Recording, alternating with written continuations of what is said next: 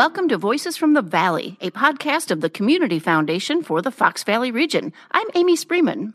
And I'm Carolyn DesRosiers. In the Fox Valley area, there are thousands of nonprofit organizations that serve our communities, providing resources, education, and more. And today, we are coming to you from within the walls of one of them, the Building for Kids, originally called the Fox Cities Children's Museum. Very exciting, Carolyn. And we are celebrating a huge milestone birthday. The Building for Kids is turning 30 years old. And joining us today is Oliver Zornow, the executive director here, and Casey Holcroft, marketing manager here. Welcome, everyone, and happy birthday. Thanks for having us. Happy to be here.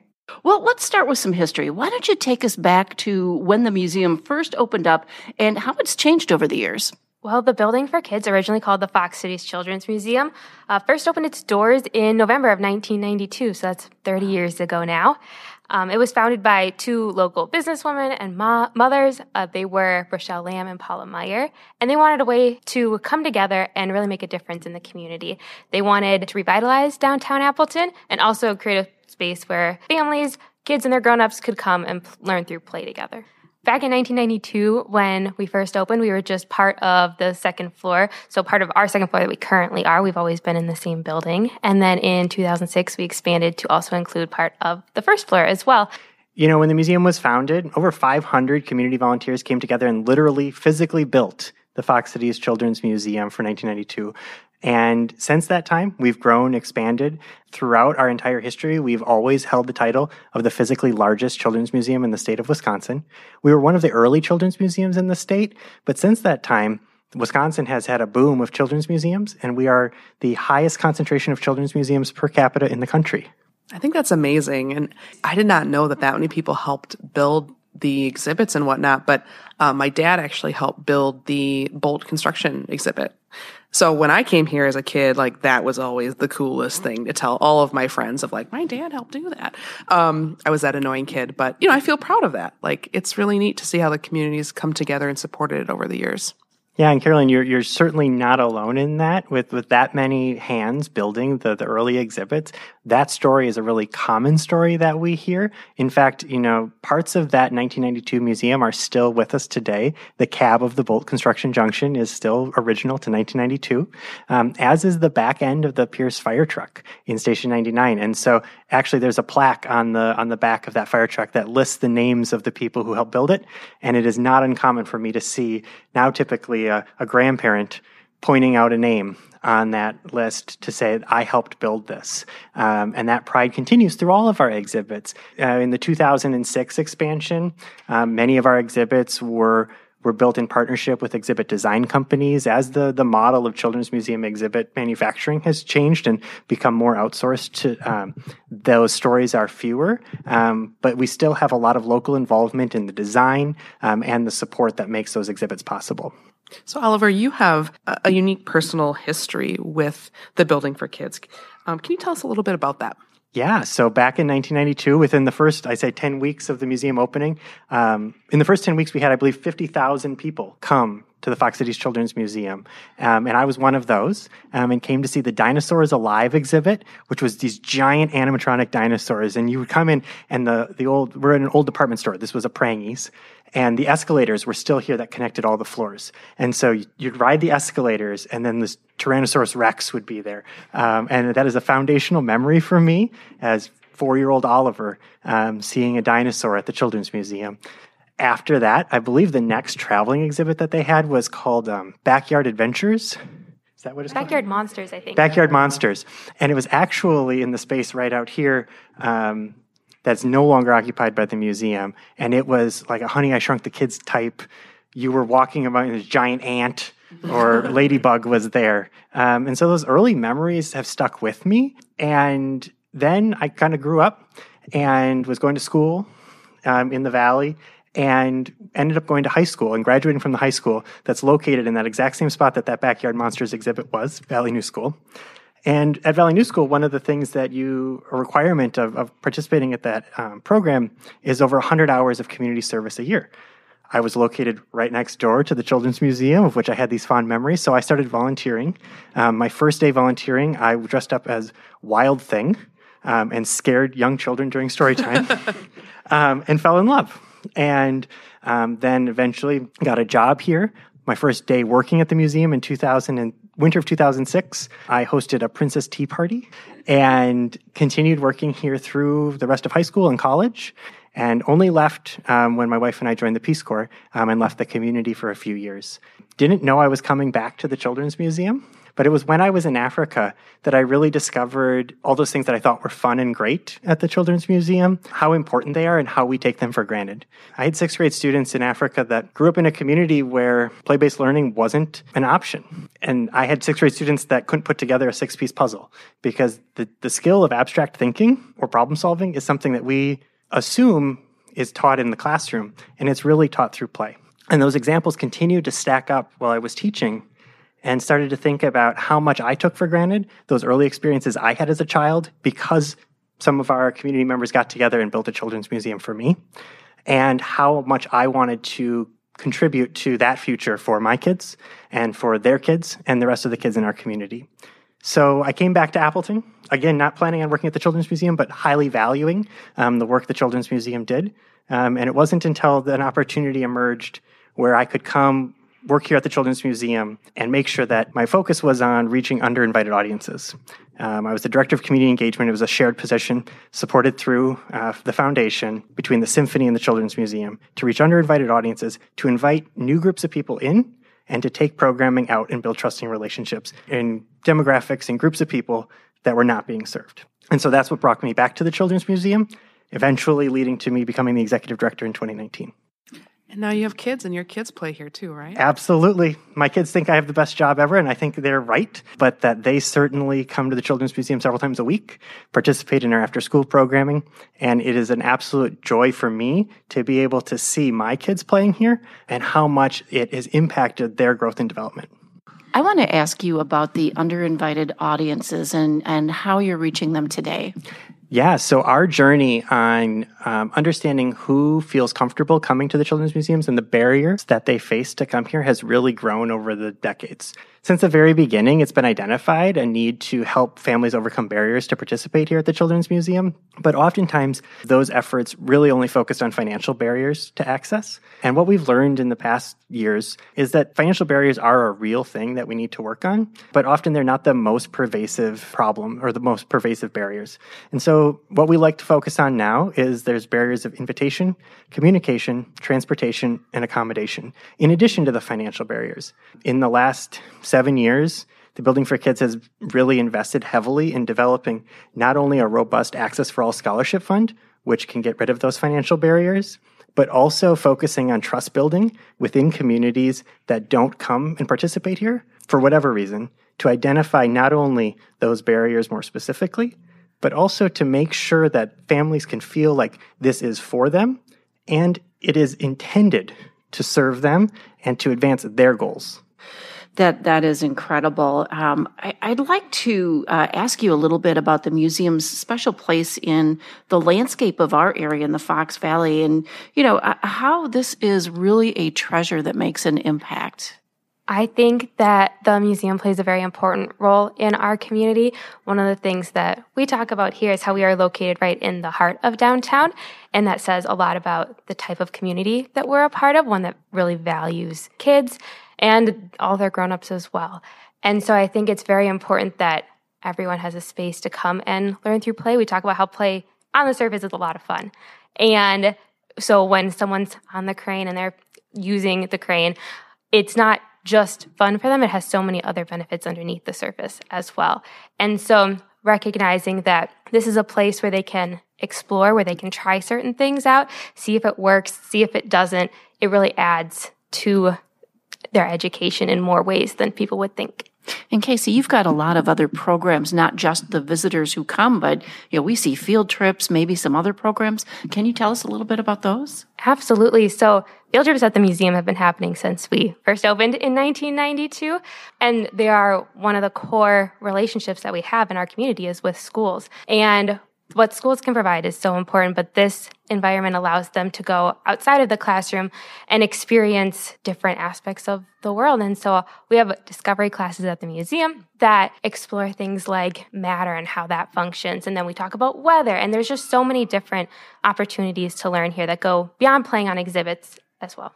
And not just young children. We always talk about how when you come here, it's the building for kids. So kids are a huge priority for us, but the grown-ups who come with them benefit as well. When you talk about kids playing on the crane, I mean there's just as many grown-ups playing on the crane as well. But it's also about building relationships, intergenerational play. So when kids and their grown-ups play together, it build, builds resilience and not just for the kids and it creates happy memories that can last for a lifetime. I mean, I came to a museum as a kid and I still remember playing with my mom, dressing up in grandma's attic and sitting in the grandma chair. And so I think those are really powerful memories. Yeah, I think, like Casey said, that it's it's a really important distinction that Appleton has. That our children's museum is literally where the addresses start.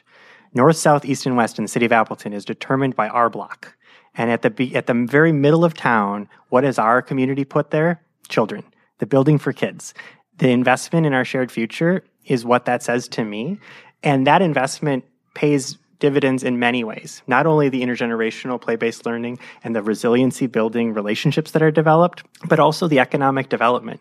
Our Children's Museum attracts over 100,000 visitors a year to our downtown. Our direct visitor spending from day trip visitors in 2019 was over $3.4 million of their coming down and spending money at our coffee shops, our gas stations, and our other establishments. We also need to recognize that the importance of competitive attraction and retention of workforce now, the Children's Museum plays a key role in that. I know specifically of, of someone who came down and asked for a tour of the Children's Museum about seven years ago. I gave them the tour of the museum, and they made a decision to take a job in the valley because of the Children's Museum. And I know that there are many untold stories of that, and we hear that from our corporate partners in the community, is that when you're trying to recruit talent or retain talent, particularly talent with young families, having a children's museum like this the largest in the state, is meaningful. And that's another impact that this organization has in the community that's often not what we talk about um, because our core focus is on each and every kid and them reaching their developmental ceiling while building the intergenerational relationships that are necessary for our entire community to thrive. We're going to take a brief time out and be back with Oliver and Casey in just a moment.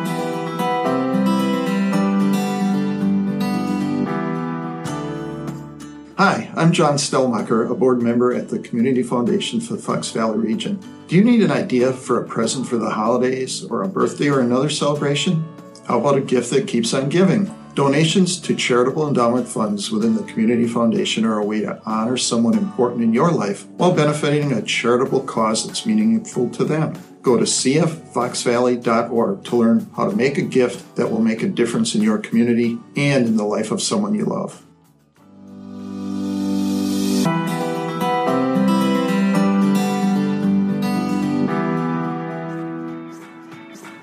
I like that I can bring my kids here with like out of plan and I just know they'll be busy for hours and they'll be happy and they'll go home and they'll be tired. my sister and I were here 30 years ago for the grand opening. Our dad, their grandpa, built the train that used to be um, here. I can't stress how beneficial it's been for me and my mental health and for them and their development. We go and play in the art area, we get messy, we do things that we won't normally do at home. And we're back, continuing our conversation with Oliver and Casey at the Building for Kids. Oliver, um, over the years, you must have collected a lot of stories and some that have touched you personally. Can you share a little bit? Absolutely. You know, I think that I've had a, an opportunity in the almost 15 years that I've been around this organization to see so many stories of impact. Um, one in particular is um, that I think is unique is that, and the Community Foundation played actually a big role in it, is um, our work in the autism community. Um, so I was working at the front desk one day, and we had a special event for what was called the Autism Society of the Fox Valley. I didn't know almost anything about autism at this time. This was early 2000s. But that night, I went to Barnes and Noble and was kind of waiting around while my now wife was shopping for books and I found a book on autism and I sat in that aisle and I read the book on autism and I learned so much about the barriers that people with sensory sensitivities um, or sensory processing disorders um, may face in coming to the building for kids and how there were accommodations we could make to help resolve that. That led to the next morning a call with the Community Foundation about how do we how do we embark on this work? And conversations with specialists from the school district and the Autism Society um, led to the development of what we called at the time Spectrum Saturdays and our Autism Inclusion Program, um, which received two grants from the Community Foundation that first year but then led to some really powerful experiences where we not only created those sort of designated times where we made museum wide accommodations for kids with sensory processing disorders, but also we created understanding through trainings of staff of adaptations we could make on a daily basis for any visitor who, who needed some accommodation um, to, in order to participate here. There was one family in particular that came down every single month and arrived as soon as we opened. Um, they, I later found that they drove every month from Green Bay, the mother and the and the son, and they would come into the museum and they do a. You'll know our second floor is kind of a loop. They do a loop around the second floor and they'd leave. And I always found this interesting and I would always be facilitating some programming during each of these times. And one time, it was probably about nine months into their time coming. So nine times they'd come and done a loop and left. And I was sitting in the in our Da Vinci art studio, and they came around, and I looked at him and I said, "Do you want to make art with me?" And he stopped and veered into the art studio and sat down next to me, and we made art for an hour together. And the mom cried the entire time. And she said to me, she said, You don't know how many times I've come here and looked and wanted to be like all the other families who can sit and make art with their son. And us providing that opportunity for us to be open with one kid, because that's all he could predictably handle, created that space for that mom that day. And it's why I show up to work every day. Thank you.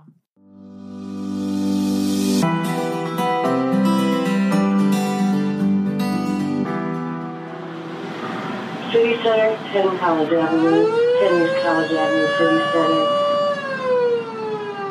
So right now you're listening to our fire truck. This is one of the exhibits that had a version of it back in 1992 when we were founded. It's a Pierce Manufacturing fire truck, and it's one of everyone's favorite spots. They want to come here, save the day, put on the firefighting coats, the hats, grab the hose, and put out the fire. So we know that the success of the building for kids takes more than a great location and all the educational opportunities. It takes amazing staff, collaboration, and lots of partnerships. Can you tell us more about those? You're absolutely right, Carolyn, in that um, the team, the volunteers, our board leadership, our community partners, and certainly funders like the Community Foundation play an important role in us achieving that broader mission to inspire discovery and build resilience through intergenerational play based learning and the exploration of the arts, sciences, and humanities. I'll say that the Children's Museum is in a very unique position.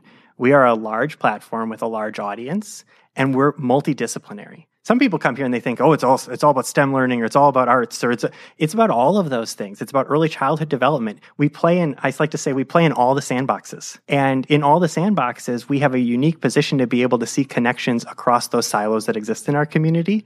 And so we have a critical role in, in as a convener to bring those partners that we have in the arts together with the partners we have in STEM workforce development or the partners we have in the formal education system together with our basic needs partners working in our access initiative to find a way to identify community problems earlier and to come up with innovative solutions. It's a really important role that our children's museum plays again behind the scenes in the system that creates the vibrant community that we envision uh, Oliver, you mentioned donors. Tell us about the importance of uh, donors and the generous grants, a, few million dollars now from funds within the Community Foundation alone, uh, supporting the building for kids. Absolutely. We wouldn't be anything like we are without donations from our community. Um, the majority of our revenue comes from what we call earned revenue or, or those, those user fees, the admission, the membership that, that families pay who utilize our services or the field trip fees that schools would pay. However, it doesn't cover the costs of running a children's museum. Um, I'll use pre-pandemic numbers because they're the clearest. Um, 2019, our cost per visitor was over $11.50. So for every person coming in the door, it cost us over $11.50 to provide them the service that we did. Our earned revenue per visitor is about $5.80. And so recognizing that gap as an ongoing basis is the, the role that donors play in making the ongoing operation of this institution. Beyond that, the capital investments, it's a capital heavy, intensive environment. Every exhibit is a custom exhibit. The heart slide that I'm looking at right now, which was built for us in 1994, was a partnership between Dr. John Milkey and a Lawrence sculpture professor that is one of a kind. There's nothing like it anywhere else. And to create those sorts of custom experiences, there's a lot of capital intensive investment that's necessary. And we're so grateful to our corporate partners in the community who have helped us make sure that we continue to invest in creating unique learning environments like the Heart Slide or others. Yeah, you had uh, when you when you walk in the door, you see this giant tree, uh, and that was actually funded by uh, a donor who uh, thought that that was important. Tell us about this big tree. Yeah, so the Discovery Tree is the central exhibit um, in our 2006 expansion, um, and was supported. It actually is the the largest um, contribution, single contribution we've received through the Community Foundation from Jack and Ethel Keller in support of that Discovery Tree. And it's a two story climbing structure where kids can learn about confidence building. You know, risk taking is an important part of development.